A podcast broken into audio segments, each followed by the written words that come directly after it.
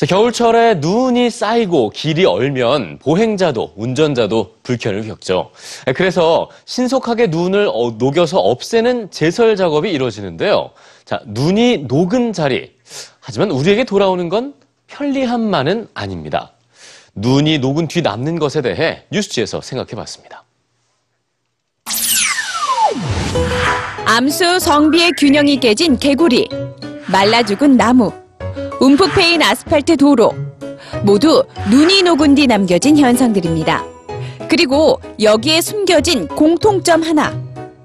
눈을 녹인 데 사용되는 제설제입니다. 쌓인 눈을 단시간에 녹이는 제설제.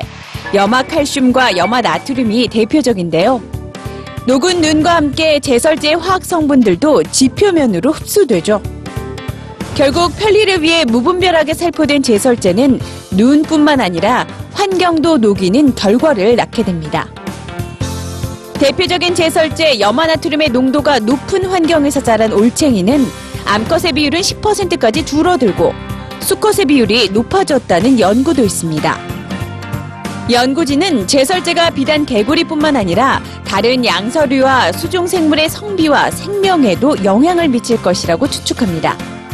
쌓인 눈을 처리하는 방법, 제설제만이 답일까요? 스웨덴의 한 병원에서는 오히려 한여름까지 눈이 녹지 않도록 보관하는데요. 여름철 냉방에 사용하기 위해서입니다. 차갑게 보관된 눈은 냉방 파이프로 흘러들어가 전기와 화석연료 사용을 줄여주죠.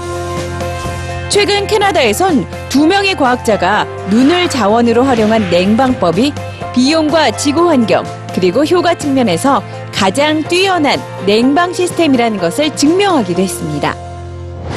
이들은 눈에 대한 관점을 달리할 것을 요구합니다. 눈은 치워야만 하는 불편한 쓰레기가 아니라 지구를 구하는 자원이라는 겁니다.